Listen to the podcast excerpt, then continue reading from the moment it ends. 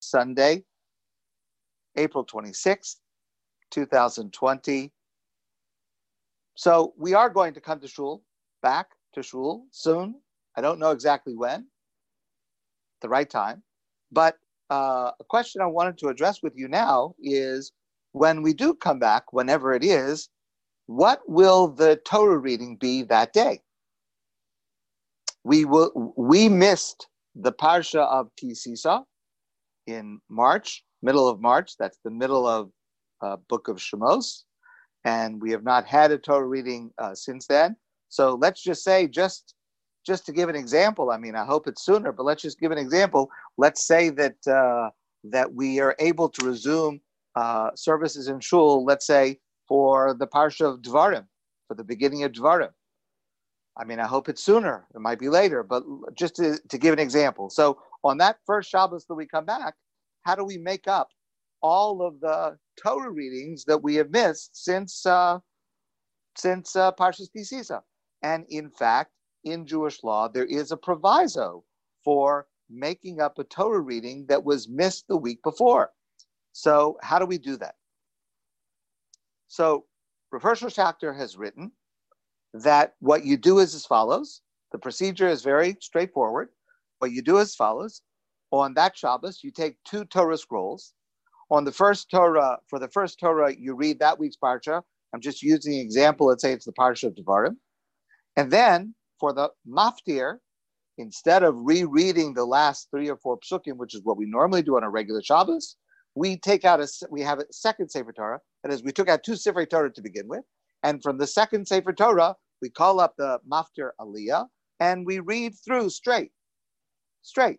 So that would be straight without stopping from Parshas Ki Sisa until uh, the end of uh, uh, uh Vayikra, uh, end of Bamidbar in, in, this example, and that is the Maftir Aliyah, a little bit of a lengthy Maftir Aliyah, and the Haftorah then would be the Haftorah for the last makeup portion that we read. So if if um, uh, if we read the whole thing, and um, it would be the uh, the haftorah for the parsha of Masai. Matos Masai is the end of Midbar. It would be the haftorah for Masai because we always read the haftorah of whatever was in the second Sefer Torah. When we have two Torah scrolls, the the haftorah is connected to what was in the second Sefer. And if that's too lengthy, you could divide it up a uh, uh, among a couple of weeks. Uh, let's say each week for three or four weeks, you would have a maftir with, let's say, three or four portions with the haftorah of whatever was the latest uh, makeup parsha that you did. And you could continue that for three or four weeks so it's not too onerous all at one time. That's one approach. That opinion, by the way, Rav Schachter explains and is clear within halacha, that is a minority opinion. And that is not a mainstream uh, halachic opinion. The mainstream halachic opinion is there is no obligation to make up any Torah portions at all. For the following reason the obligation to read from the Torah is not an obligation on each individual, like I am required to put on tefillin, or I am required to say my own private Shemona Esrei. That's a personal obligation. Reading the Torah is only an obligation on a tzibur, only when there is already a minyan formed. Let's say on Shabbos morning there is a minyan, the daven shachris together. Now that minyan has an obligation to do the Torah reading.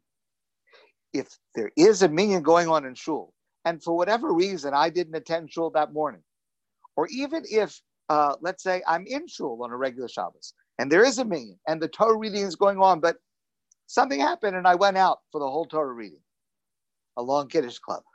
We don't say that I have to then hear two Torah portions on the next Shabbos, because that was my own personal lack of hearing the Torah reading that is not subject to being uh, made up.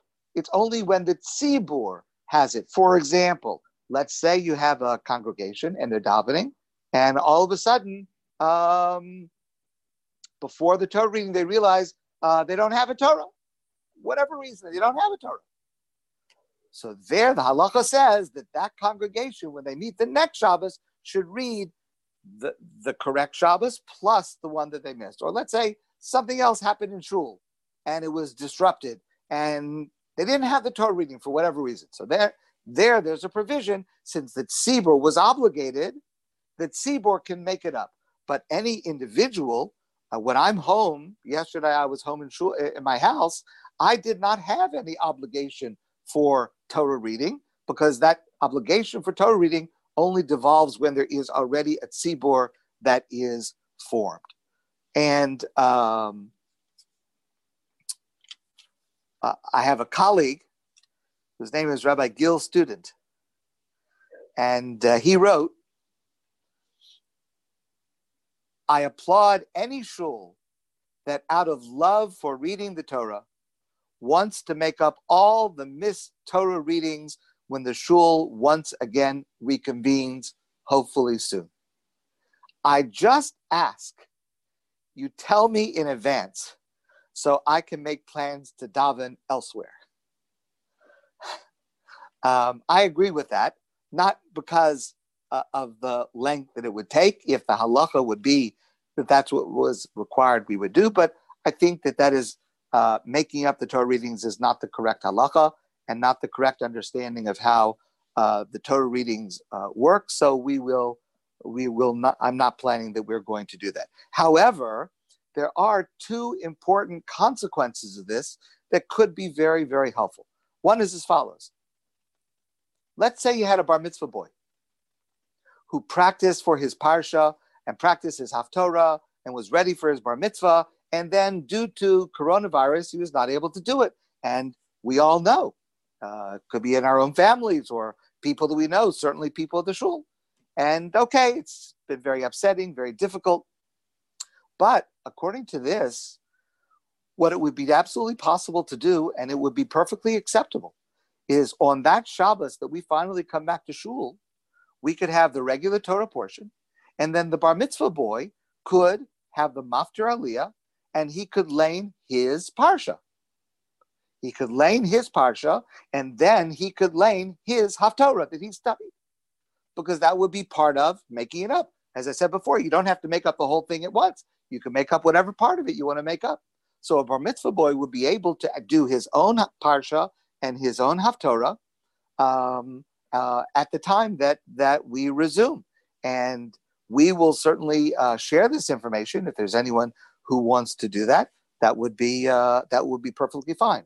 One last uh, related issue, not exactly the same thing, but a related issue, and that is if a person, God forbid, gets sick, let's say with coronavirus, but it could be any uh, illness, and they recover, there is a mitzvah to say birchas gomel, the to bench gomel, to say a bracha of thanksgiving, to thank Hashem for the recovery from the serious illness. So that bracha needs to be recited within a minyan. However, Rav Schachter has explained that that bracha can be said over Zoom. And the reason for it is as follows. Where a certain prayer requires a minyan, for example, uh, Kaddish, or public Torah reading, uh, or reader's repetition, that requires 10 adult Jewish males in the same room physically Zoom does not qualify. The bracha of Hagomel does not in itself require a minyan.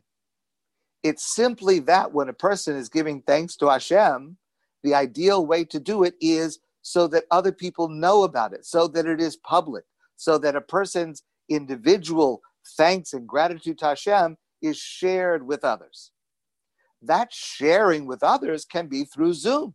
It doesn't require the standard of being a minyan, it simply requires others being aware of it. And therefore, he says that that mitzvah could be done through Zoom. And I am going to publicize uh, also that if anyone has been sick, and Baruch Hashem, they are well, that we would be happy to arrange uh, a public Zoom uh, gomel benching for any such person, uh, and we will try to do that. Um, one last thing I want to mention, and I've said this before, even though it is true that we do not have the official Torah reading when we are at home, but it is still the right thing to study that week's Torah portion because the mitzvah of learning the weekly Torah portion, that certainly does apply. So it is certainly the right thing to review, to learn, to look into the commentaries, to discuss uh, the Torah reading. And that's the reason that we provide the information about the Torah reading and the Maftir and the Haftorah so that a person has a chance over Shabbos to be able to review those Torah reading. So I do hope we get back to uh, Shul together soon. Uh, it may be a while, but whenever it is, at least we'll have the procedures of what we will be doing in the future.